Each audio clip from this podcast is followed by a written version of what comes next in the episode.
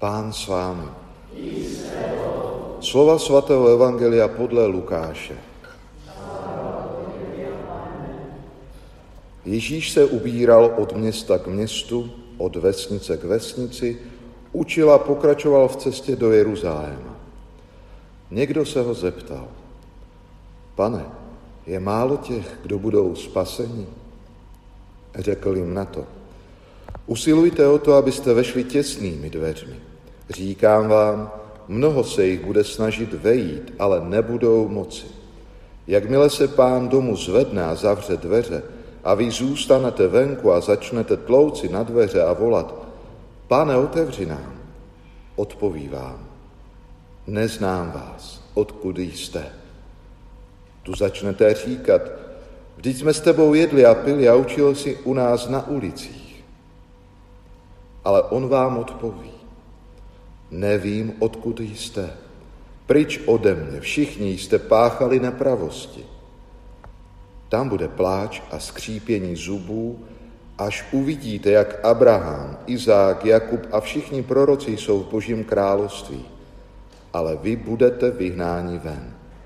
A přijdou od východu a od západu, od severu a od jihu a zaujmou místo u stolu v božím království. Ano, jsou poslední, kteří budou prvními. A jsou první, kteří budou posledními. Slyšeli jsme slovo Boží. Milovaní, dnešní neděli nás Pán vybízí, abychom společně kráčeli ve spojení s ním naším pozemským životem. Jak jsme to už slyšeli v úvodu Evangelia, Ježíš se ubíral, kráčel do Jeruzaléma. A my moc dobře víme, co se v tom Jeruzalémě pak s ním stalo. Ale dříve, než Ježíš dosáhl v úvozovkách cíle svého pozemského putování, tak vedl své učedníky, vyučoval je a především pouzbuzoval k tomu, aby skrze něj nalézali Otce. A tak různé otázky, které mu kládli, dotazy, které měli, často Ježíš použil právě na to, aby neříkal jenom nějaké obecné rovině, ale aby konkretizoval a byl moc, moc konkrétní. A tak i dnes slyšeli jsme dotaz, pane, je málo těch, kdo budou spaseni? Asi bylo obecně známo, nebo takové pravidlo, že ten, kdo bude spasen, že bude nějaký malý počet těch lidí. Ale když eh, z pohledu Ježíše se díváme na tenhle ten problém v úvozovkách, tak vnímáme, že spása není určena jenom pár vyvoleným, ale, jak jsme to i slyšeli v prvním čtení z knihy proroka Izajáše, přijdou, abych, sromáž, přijdu, abych schromážil všechny národy a jazyky. Ano, Ježíš přišel, aby schromáždil všechny, nejenom některé. A tak co to znamená být spasen, zachráněn? Protože Ježíš nám za chvilku hned odpovídá nejenom to, že ho někdo zná, že tomu zajistí spásu.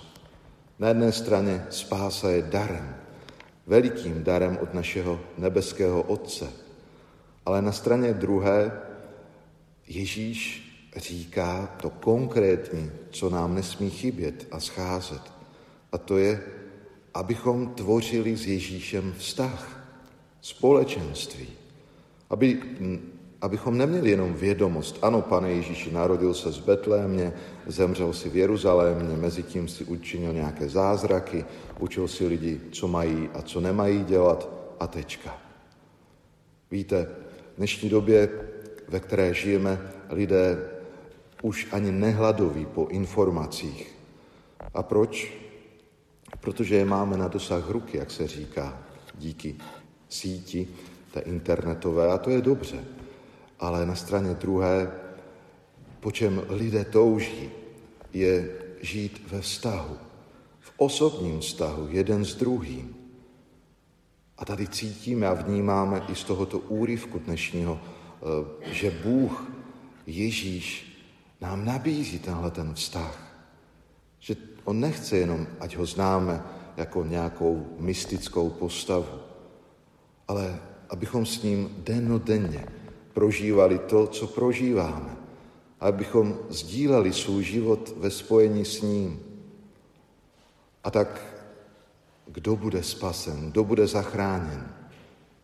Mohli bychom parafrázovat odpověď Ježíše, ten, kdo mě zná, ten, kdo se mnou jí u mého stolu, ten, kdo se mnou prožívá všecko a samozřejmě ten, kdo ví, že mě potřebuje, protože skrze mne nalézá odpuštění, skrze mě nalézá pokoj a sílu znovu začít.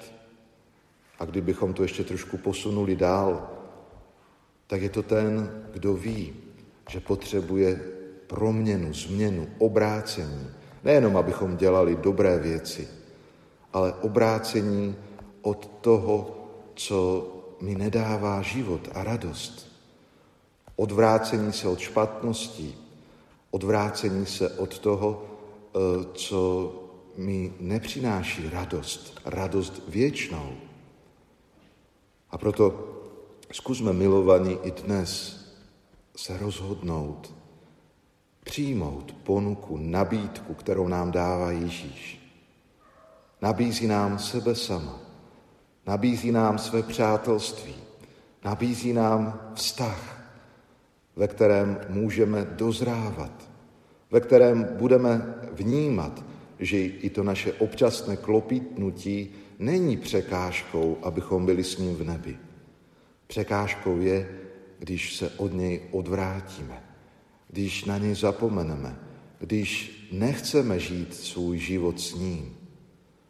Proto, pane, sesílej moc své lásky a svého ducha na každého z nás a pomáhej nám žít s tebou v důvěrném vztahu. Amen.